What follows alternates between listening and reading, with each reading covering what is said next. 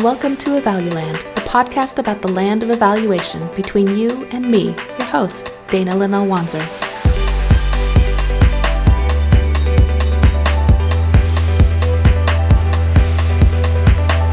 This is the show where we interview people about any and all things evaluation related. Welcome back to another episode of Evaluland. This episode is going to be a little different than the past, although I don't know if I can really say that given that I'm not sure we've even hit a normal yet. This is only episode six, so I'm still trying things out, seeing how it feels, trying things that honestly, this is actually the what I had originally planned for the podcast. So um, I hope you like it. But if you have any feedback about this episode or any past episodes, I'd really love to hear it. You can email me at podcast at danawanzer.com. You can also find the website at evaluland.fireside.fm. And I also just want to let you know that there might be a hiatus this fall with the release of episodes. I have one more uh, guest lined up, and we're recording later this week. Um, but beyond that, I don't know how much I'll be able to devote for this, um, at least at the start of my semester.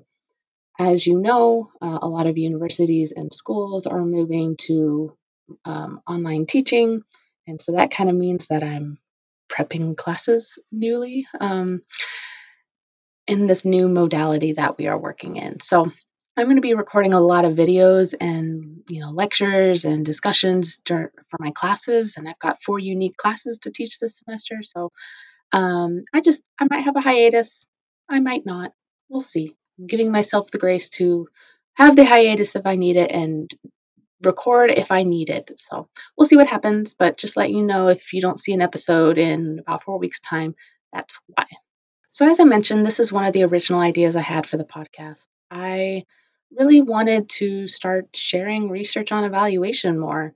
I'm a co program chair for the Research on Evaluation TIG for the American Evaluation Association, and this is just something that's really near and dear to me and what I'm really interested in. I really want to share widely what research on evaluation is and get people more involved with it to you know share things more widely, publish things in journals, share in conferences and recognize that a lot of the work people are doing, at least I would consider research on evaluation. However, I do want to go into that just for a bit. Um, through the research on evaluation TIG, we've put together like a working group. We just meet once a month to talk about ROE topics and things of issue for us. Um, so things like how do we fund ROE and all this stuff. And one of the first things we decided to do was try to come up with like our working definition of what research on evaluation is. And so we had a conversation about the definitions that exist, and there's not too many, which is helpful.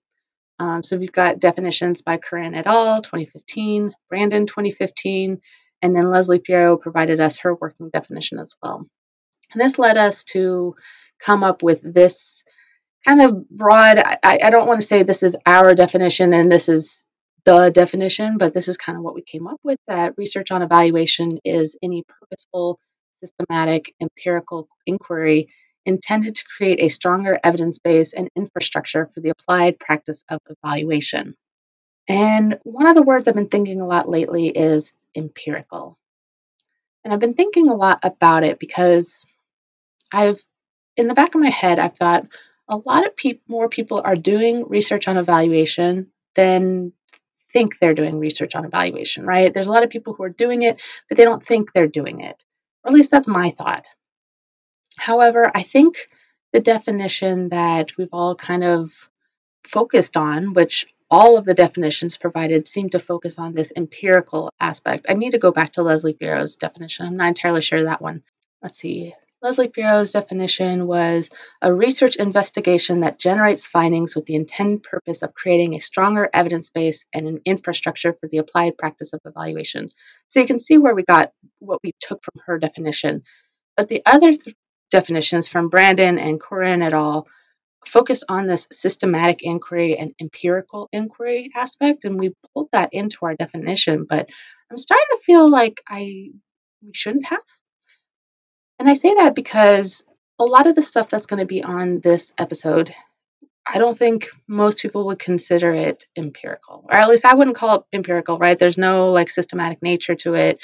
Um, people are sharing really good, thoughtful literature reviews and praxis articles and other types of articles that I, I think a lot of people would just wouldn't call empirical. And I don't, I'm not saying that's a bad thing, right?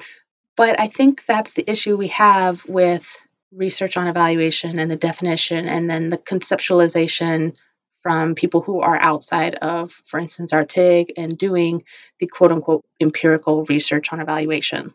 So I just bring that up to say that a lot of the stuff that's going to be shared here is, you know, non-empirical research, right?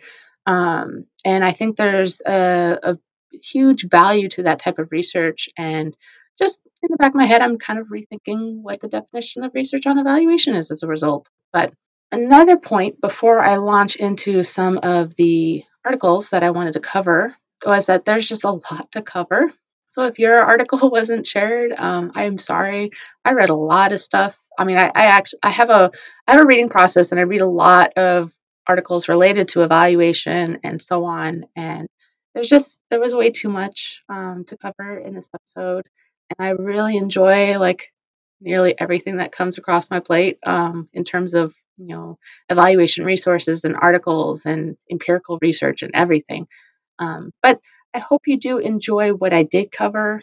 I would like to do more episodes like this in the future. So if this is of interest and you find use of this, you know, just let me know. I'd love to hear that. Um, if you have any ideas of how to improve these types of research roundups, um, my thought is to do this maybe quarterly, just because there is a lot of stuff that does come out.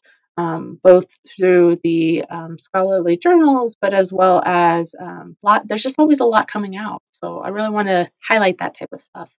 And if you ever publish something and you want to share it more widely, we can have more episodes where it's, you know, we talk with researchers on their research or with writers on their articles and so on. So I'd like this podcast to be something that both I and all of you listeners get something out of. So let me know what you like or don't like, and we can work together to make this a podcast that we all enjoy.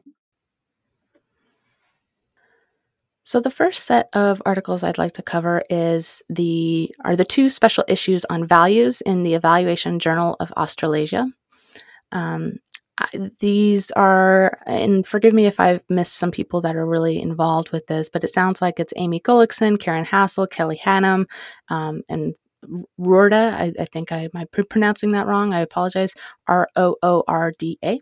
And this these two special issues do a lot and i'm really grateful for these two special issues. And i think i think the first thing it does really well is you know really get us to think more critically about what are values what values are inherent in evaluation practice and whose values and how do we use and incorporate values into our practice. So there's a lot going on here. Um, i'm going to highlight a couple things that i thought were really interesting with this these two special issues. Um, first i really enjoyed the editorial in the first issue by the the five four people i just mentioned gullickson hassel hannum and Roorda, um, because they really start think like bringing up those questions that I just said, right? Um, you know, obviously values are inherent in evaluation, right? we, we always say that, but to what extent people are really engaging with their values um, and engaging those values within their evaluation um, perhaps might vary, right? And so they think it might vary individually, like some people will just be more prone to do that than others, also by their evaluation approach. And for people who are a bit reluctant to incorporate their values, it might come from this incorrect notion that science is value free or objective or anything, you know, name it, right? Um, but because of that, it makes people think, well, oh, values, I shouldn't incorporate into my practice. But in reality, all of science is you know there's there's values inherent into it right? There's a value of saying p less than 0.05 there's a value in choosing one methodology over another. And you know we need to start really thinking about those values. And that's just coming from a methodological standpoint but obviously values are inherent in what kind of evaluations we decide to do and who we decide to work with and how we work with them. So I just really liked these issues for these reasons. I also liked how they introduced praxis articles to really demonstrate how, you know, so that these had evaluators talking explicitly about how values were incorporated into their evaluation practice. So there's, you know, half a dozen of these praxis articles that um, I just I got a lot out of. Um, there's there's um, I'm not going to go over those individually, but they were just really helpful to really see it in action. I think this these praxis articles do something really helpful because too often I feel like articles, you know, they explain what they did, but I'm left wondering, well, how how how did you do that? How would I do that, right?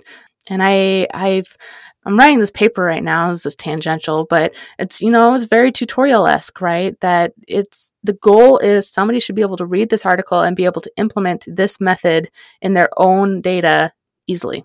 At least that's the goal, right? We'll see how um, how well we accomplish that goal, but I wish more people would write in a way that's like, these were my thought processes of why I did this, not just we just did this, right? Like, so I really appreciate these praxis articles to really shine a light on, ooh, I'm using that term, right? Shine a light, uh, AEA uh, 2020 conference theme on um, what this actually looks like in practice. So I really like those articles. And then I really liked this quote from Shadish, 1994.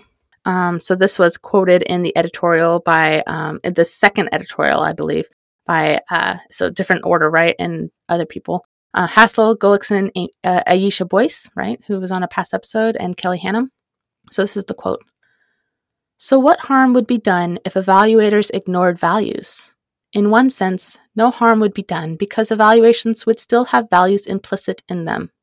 Values inevitably permeate the selection of independent and dependent variables, the choice of questions and stakeholders, and the social and political context from which many evaluators arise. Evaluators cannot avoid values even if they try. But in another sense, real harm is done if evaluators deal with values naively or poorly through their implicit choices.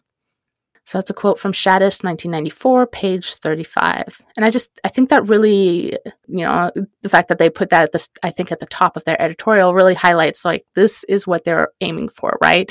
That we could ignore values, but they're there even if we ignore them. And really, if we ignore them or deal with them poorly, it's going to do real harm. So, I just really like this. I think it summarized these two issues really well. So I would recommend everybody read those two special issues on values in the Evaluation Journal of Australasia. And if you want more resources, Karen Hassel, uh, who's right now one of my go-to people when I'm thinking about values and evaluation right now, um, ha- one of the latest articles in those special issues, uh, she put out a reading guide of books and other resources for evaluators hoping to learn more about the role of values in evaluation and how to incorporate values into your evaluation approaches. So I just really recommend those two special issues on values. So there's one more special issue. It's an NDE issue, number 166, that I really wanted to highlight. And this one, I'm going to go through article by article because when I was reading this, I was taking notes like crazy. This was just a really really powerful issue um, by all of the editors and all of the authors. So we're going to go through each of the articles and just some of the, the, highlights and things that I took away from it. But I would really recommend, just like the special issue, the two special issues on values and evaluation, I'd really recommend everybody read this NDE volume. And remember, if you are an AEA member, a member of the American Evaluation Association, that you have free access to all NDE volumes. Um, so if you go into your membership, and I think on the far right um, menu, there's an opportunity to click, um, I think it says journal access, online journal access. And in there is NDE as well as the American Journal of Evaluation. So you all, if you are a member, have access to these articles. So this NDE issue is called Examining Issues Facing Communities of Color The Role of Evaluation to Incite Change. And so that's the name of the editorial, the first one and they talk about four guiding questions in the volume. The first is How does culture matter in evaluation theory and practice? How does attending to culture make for better evaluation? What is the value add of cultural competence in evaluation?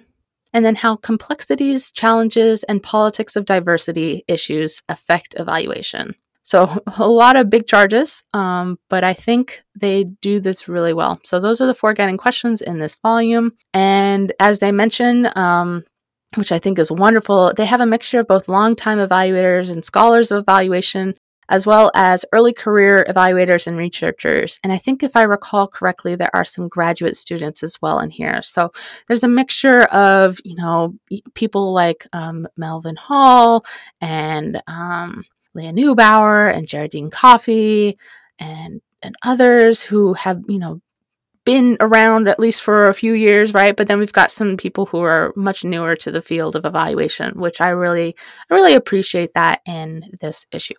So the first article is by Hall called Blessed Be the Tie That Binds.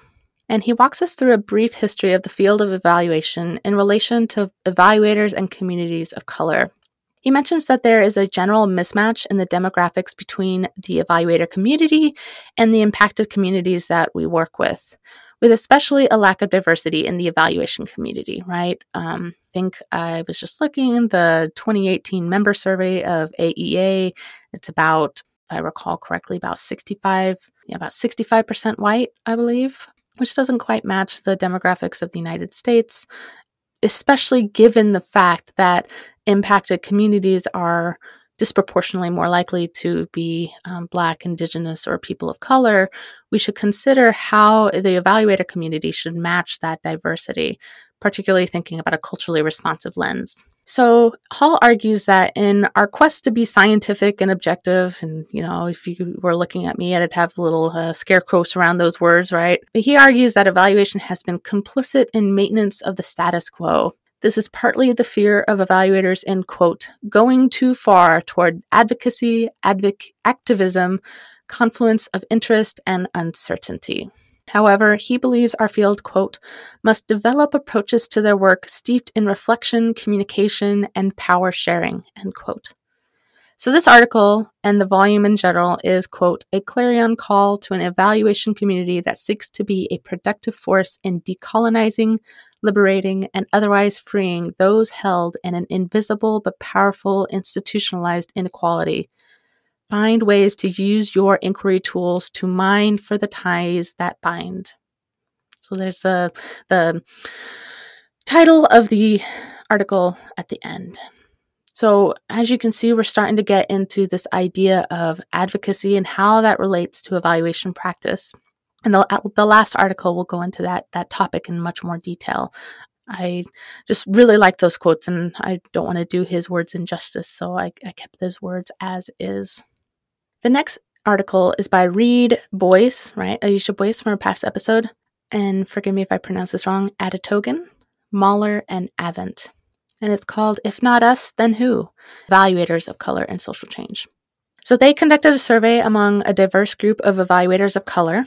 And I, I want to mention, like, emphasize that, right? That it's a diverse group of evaluators of color, um, looking at their um, racial and ethnic identity, but as well as other identities, and how that affects their identity as an evaluator and the way they do evaluation.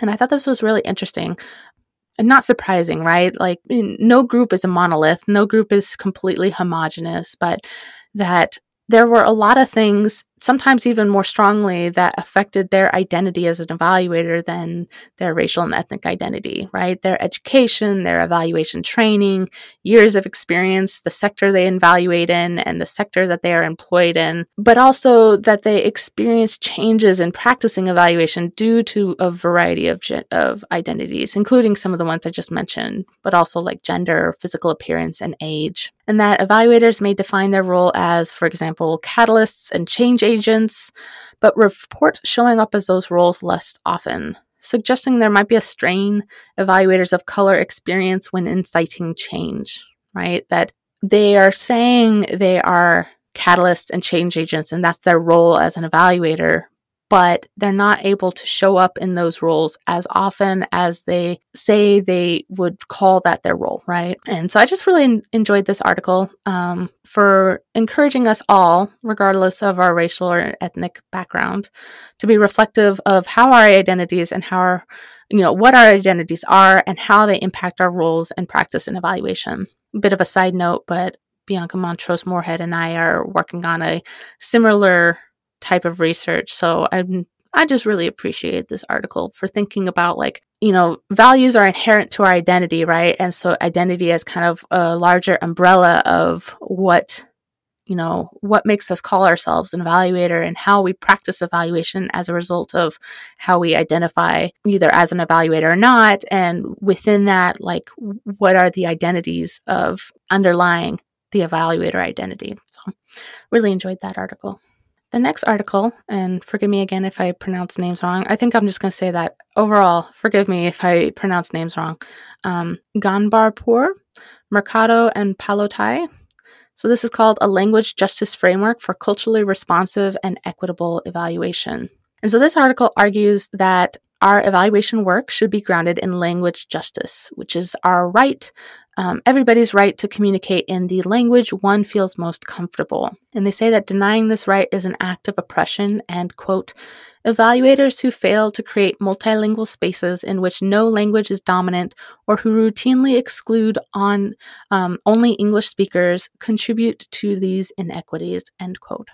This aspect of language justice is an essential component of culturally responsive and equitable evaluation approaches, right? It's in our AEA statement on cultural competence to really think critically about language. But I think they're like really filling a large gap in the field by addressing this important topic explicitly rather than kind of um, this makes me think back to you know past research and past evaluation work and how you know the default was like okay we've got such a min- you know a minor population that speaks spanish for instance um, you know we just won't collect data from them. But that's that's n- not allowing them to participate in the evaluation right? That's actively taking them out of the evaluation. So this is really showing the emphasis of how we need to be careful in the language we use and who we include in our evaluation work. But also, and they mentioned this, um, to really think critically about what language we use, right? Just because we have a Spanish speaking population, for example,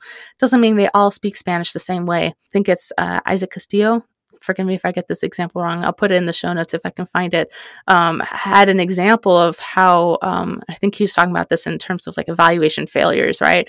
You know, he's an he's a Spanish speaker, but he was in a new um, context and he was using a word that um, in his context means uh, you know it's, it's sweetbread but in another context it's a, a female genitalia right and so you have to be very understanding of how language is going to change from context to context and what those connotations might mean for a particular word right it's still both spanish but uh, very different connotations of what that means in different in different uh, contexts the next article is by Dhaliwal, Casey Aceves Iniguez, and Geraldine Coffey on radical inquiry, a liberatory practice for research and evaluation.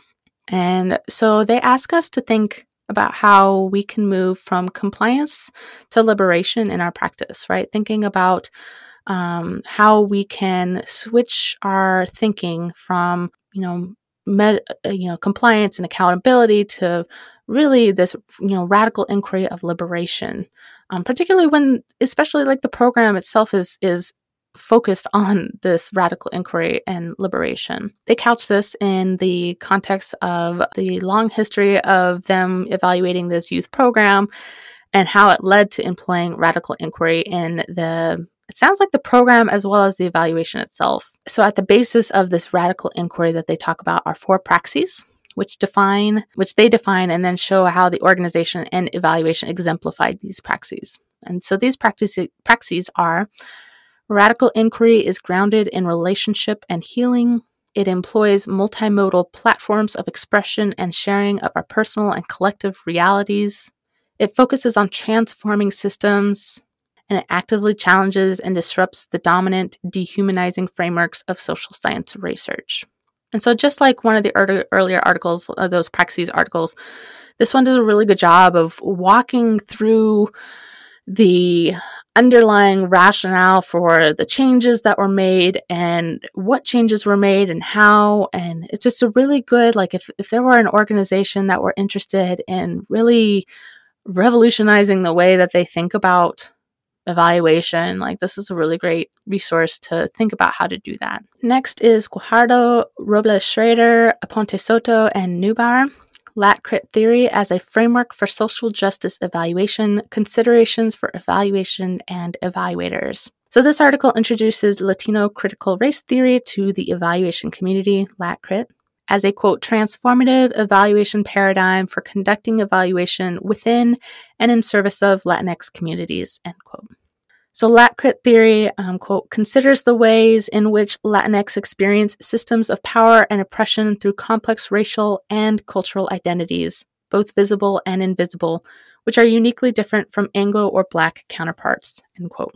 I saw a lot of parallels with the uh, earlier language justice framework, right? Um, thinking not only about racial identity, but also the cultural identity that provides that heterogeneity within groups, right? And so they suggest a lot of considerations of LatCrit uh, theory to evaluation. So that first evaluation should understand Latinx experience through a historical lens and attend to their ethno-racial identity, language, culture, value, uh, voices, sorry, and communities. Second, evaluators should have the ability to apply knowledge and, and understanding about Latinx communities to advance transformation and incite change.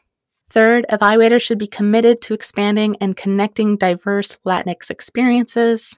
And fourth, there should be a cultivation of affinity and cooperation among a community of evaluators focused on transformation and the elimination of oppression and marginalization of Latinx people. So they talk a little bit about some four values that have been prominent in their evaluation work that comes up in working with Latinx communities, things like familismo or the importance of family, respeto or respect, simpatia or kindness and friendliness, and the Marianismo or machismo dichotomy or gender uh, and expectations. And I just really like this um, as a, and going back to those c- considerations of LatCrit theory to evaluation, um, I think broadly thinking just kind of critical theory in general, critical race theory, um, those could be applied to a lot of different contexts, right? We should understand our participants' experiences through historical lenses and their ethno-racial identities, regardless of who they are, right? That we should be applying our knowledge and understanding of the community to advance transformation and incite change. That we should be committed to expanding and connecting diverse experiences within communities and so on, right? Like it, we could kind of take out the word Latinx, and I think it would apply to a lot of other contexts and a lot of other communities that we would work with. So I just really liked it um, how they talked about how they engage with Latinx communities and how they recognize the values that are inherent in those communities, but also the diversity of experiences and backgrounds that influence those values and those experiences, and then therefore our evaluation work. So, the next article is by Moss and Crew. It's called The Black Perspective A Framework for Culturally Competent Health Related Evaluations for African Americans. So, they provide and present the Black Perspective Health Evaluation Framework as a cultural lens for conducting culturally competent evaluations that address health disparities faced by African Americans. So, it talks about some of the health disparities um, at the beginning of the article, and then it integrates the six perspectives of the Black perspective which they call, you know, which is a framework, philosophy, and model that was crafted in the 60s and 70s. So these six pr- principles include affirmation, strengths, vivification, diversity, internationalization, and social justice, which they then take those and show how they apply to the AEA guiding principles and the CDC guide for culturally competent evaluation. And so they provide a checklist at the end that's again it's, it's for health related evaluations but i think this could be broadened out and used in a variety of other contexts. So it asks to what extent these principles these six principles of the black perspective are applied to various evaluation activities. Like so you it's a it's a they, they call it a checklist. It seems more like a rating rubric to see how well you are incorporating the black perspective within the evaluation that you're conducting so the next article is by Lemos and Garcia, promoting culturally responsive and equitable evaluation with Latinx immigrants. And so this article discusses some of the factors evaluators should take note of when working with immigrant populations. So, for example, just like the language justice article, they recommend evaluation tools are translated into ju- uh, Spanish that you use simple Spanish terms, and that you pilot test to ensure that the tools are understandable across a, diver- uh, a variety of diverse Latinx communities. But also, um, like specific recommendations about immigrant, right? Like if you're going to ask for immigrant status, make sure that you're in, in, you know storing the data in a de-identified manner because that is protected health information and can be subpoenaed. So, you know, be careful if you're going to ask for immigrant status, but if you are, you need to like be really careful about how you store your data. Rather, they recommend using proxy indicators of immigration status and they provide a list of them. So, like if you do feel like you have to know that type of information, think about other types of information that could help you know, like, you know, get a better sense if they are an immigrant without explicitly asking and therefore having that data on them. They also, and I love this, they talk about factors to consider across the various levels of Bronfenbrenner's bioecological systems model. I love Bronfenbrenner's model, thinking in an ecological frame point of the, the micro, the meso, and the macro level across time and so on. And so then they end by discussing what evaluators should do to carry out an activist role, right? We're going back to that idea of what is the role of evaluators on all of this in working with Latinx immigrants. Although, again, I think what they talk about and those opportunities for acting as an activist could likely be expanded to other populations. So, this next article is by Nicole Bowman, Nation to Nation in Evaluation, utilizing an Indigenous evaluation model to frame systems and government evaluations. So, she addresses how culturally responsive approaches to evaluation should be applied when working with sovereign, tribal, or First Nation governments. And so, uh, builds on previous literature um, on tribal critical systems theory, which she first published in the Canadian Journal of Program Evaluation in 2019, and tribal critical systems theory itself builds on tribal critical theory, right? But adding in this systems theory perspective into tribal critical theory. Tribal critical systems theory, as she provides, has nine tenets which frame the nation to nation model between the tribal, federal, and state governments, as well as the United Nations declarations on the rights of indigenous people. Of particular note to evaluators is that Nicole Bowman argues that this nation to nation model should be incorporated into AEA's evaluation policy task force and the roadmap for an effective government. And the end of the article provides a really useful table on applying critical systems heuristics to Indigenous systems evaluation. This next article is by McBride, Casilla, and Lo Piccolo, Inciting Social Change Through Evaluation. So, this article argues that all evaluators have a role and responsibility to explicitly address structural racism in our evaluation projects, right? We have a role and responsibility. Our evaluation skill set, our connections with organizations, and our evaluative purpose for aiding decision makers make us suit- suitable and perhaps responsible, as they argue, for pursuing structural equity. And so I've got two quotes uh, that I want to read from the article, and I will say, like, I I was tempted to just pull a lot of quotes from this article. It was just like a lot of like, oh yeah, oh yeah, head nodding as I'm reading along. So here's two quotes, um, but this one I really enjoyed. Same with the next one that I'll read. But so they say, quote. To reach a goal towards supporting the common good as evaluators, we must be more than well intentioned. We must adopt, engender, and support an oppositional consciousness. We must be knowledgeable about and committed to examining and confronting these barriers to human and societal progress. And the next quote Evaluators not only have a role, but a responsibility to deconstruct and then construct an ideal toward micro level decision making and macro level policy transformation. Evaluators work on both levels and in between. Thus, the role and tactics that evaluators can apply towards structural equity can start exactly where we are. We can support a variety of actions that can help institutions internalize their role in remediate, uh, remedying sorry, inequity. At a minimum, we can and should urge equitable decision making, build data systems that provide evidence of disparities, guide the decision and implementation of programs in a way that addresses social ills, and help institutions ask questions regarding their own role in supporting inequitable structures. And then the last article by Neubauer and Hall is Inciting Social Change Something Evaluators Can Do, Should Do. And so they summarize the previous articles, which they you know say have so far explicitly or implicitly argued that evaluators can incite social change. However, they disagree that all evaluators should, or that it should be done in all evaluations. Under an oppositional consciousness framework, quote, our work must link with a social movement that challenges evaluation and evaluators to contribute to a more just, equitable society, end quote. But not all evaluators are going to be equipped or ready to do this type of work. And so, if you are in a position and ready to do and incite that social change, they provide a lot of insights into a critical action orientation to evaluation.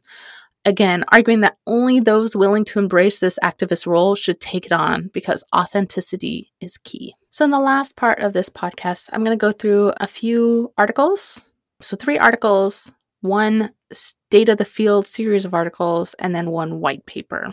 So, first is an earlier 2020 paper by Sebastian Lemire and colleagues on the growth of the evaluation tree in the policy analyst forest. Uh, sorry, policy analysis forest in, I think, the Journal of Policy Studies, but it'll be linked in the show notes. One thing I really liked about this is that it starts to move us away from thinking about theorists on the theory tree, but rather theories on the theory tree and they identify major trends across the three branches, which I think we should start thinking about broader themes within the branches and I'll, I'll talk about the tree in a second but he's they're identifying trends about what we're seeing in these three branches right? From methods trends of big data analytics understanding how and why programs work right? Uh, theory driven and realist evaluation type work.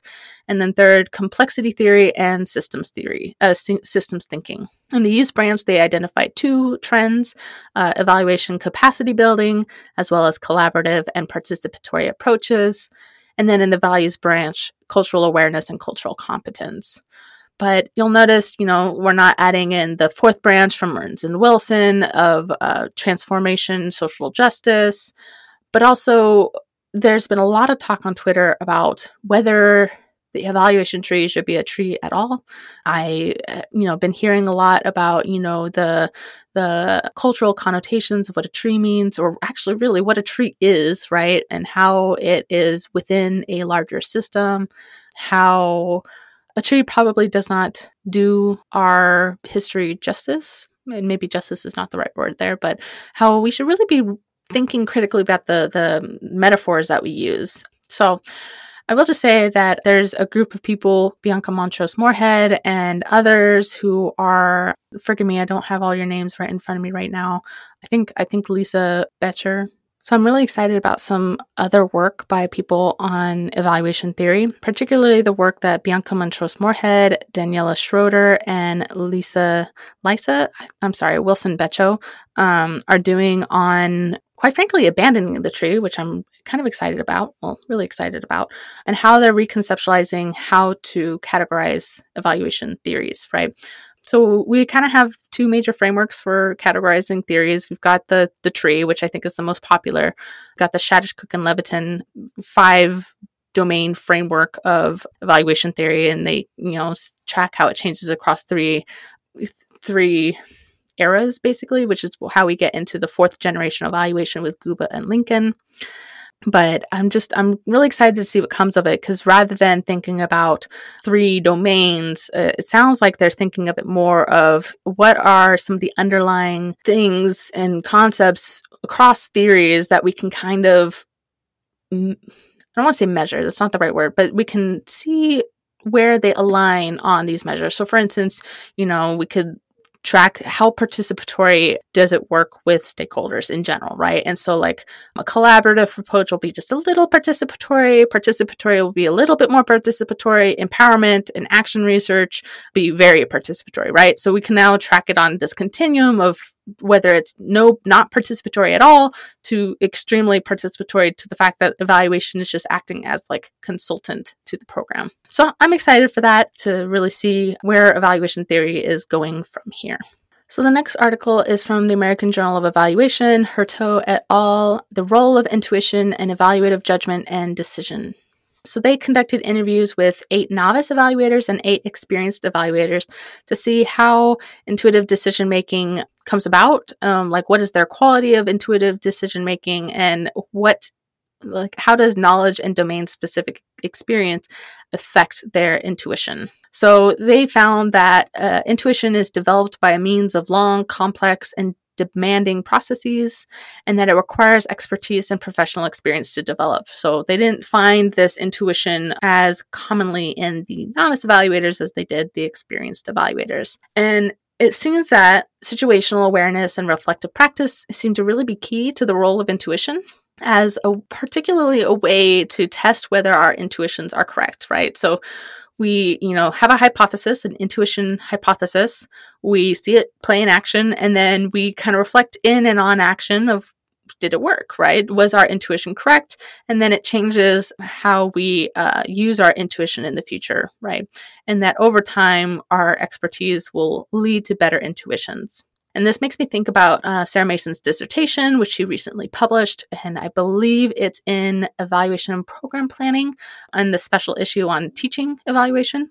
And so her dissertation looked at situational awareness, and it seems that like case studies seem to really be a great resource to help novice evaluators begin to develop those quote memory banks of past experiences to help inform intuition. So we can kind of I don't want to say we can fast track intuition with these case studies and and you know developing situational awareness, but I think it does help especially really novice evaluators to get there like get there a little quicker and start trusting their intuition just a little quicker or at least being able to understand what's going on in the moment. I thought it was interesting there's a strange limitation at the end that some people may not have they had a hard time it sounds like getting participants in the study. Apparently they would review the questionnaire which I thought was strange because I thought this was an interview. But anyways, um, they would review the questionnaire and then not participate. And so they they ask like, is it because they don't use intuition and therefore don't want to participate in this interview?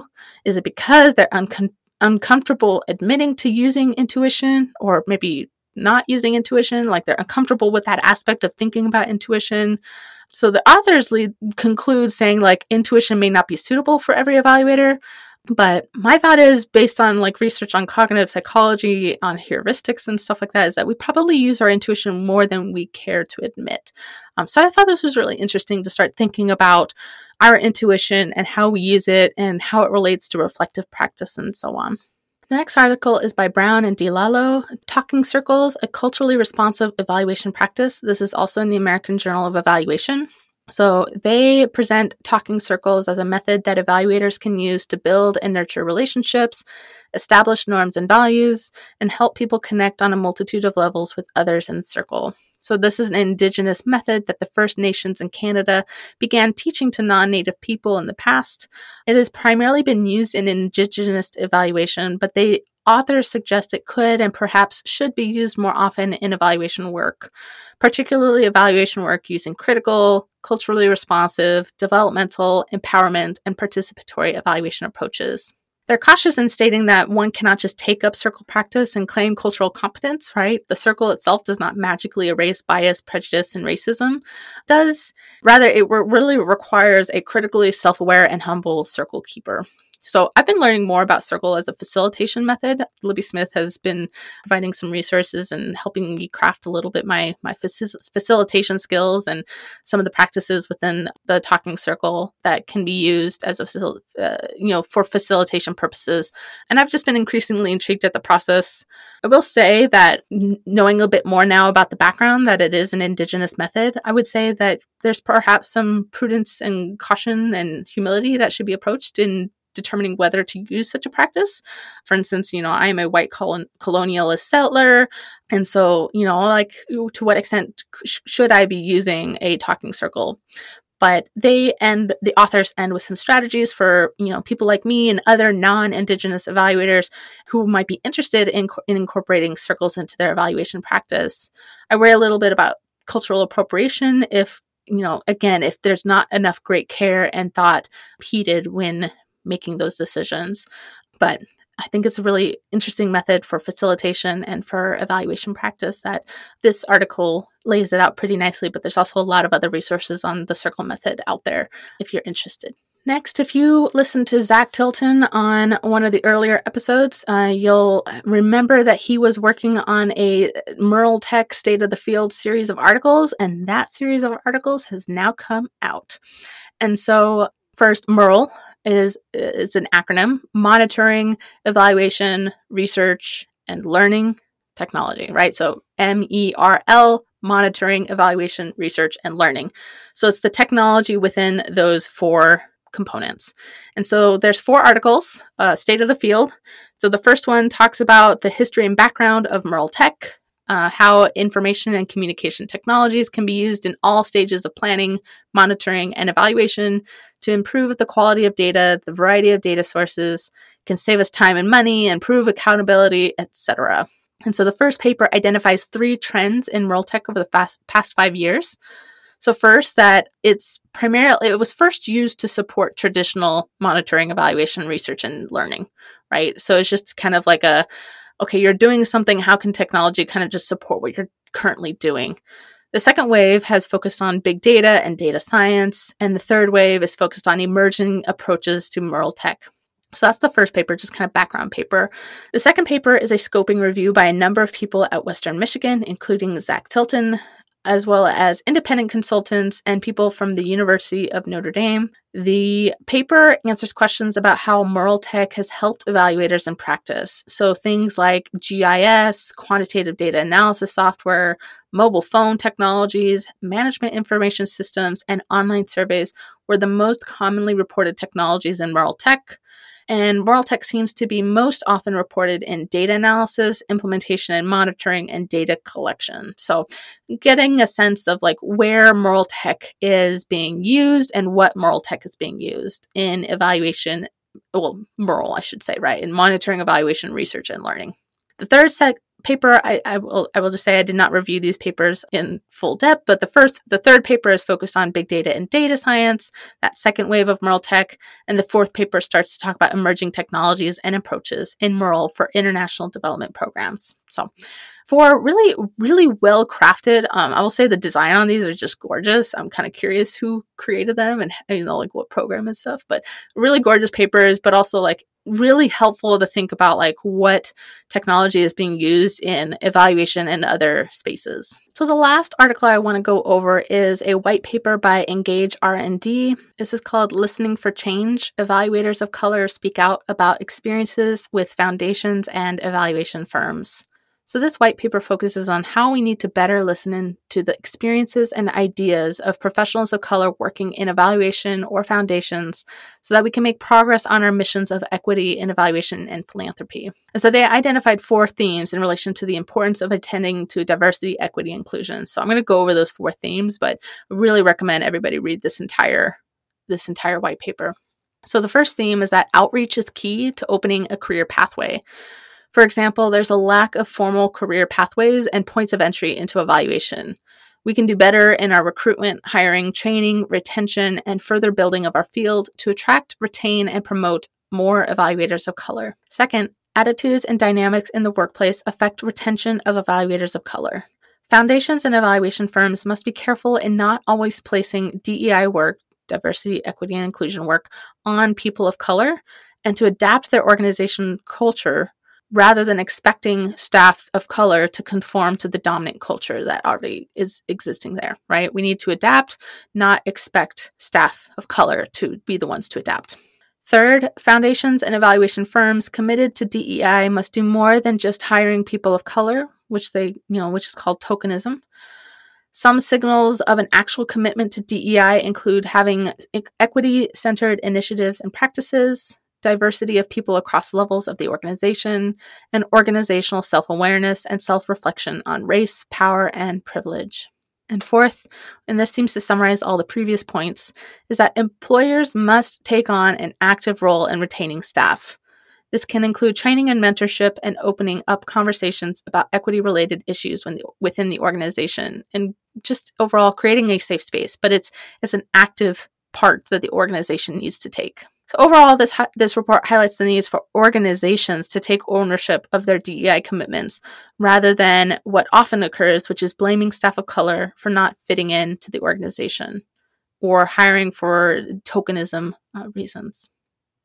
So that's it. I hope you enjoyed this research roundup. If you have any thoughts, comments, questions, I'd love to hear them. If you have articles that you want to share, if you want to record yourself talking about an article and include it in a future episode, feel free to email me, send me recordings. Um, I'd love to include you on the podcast.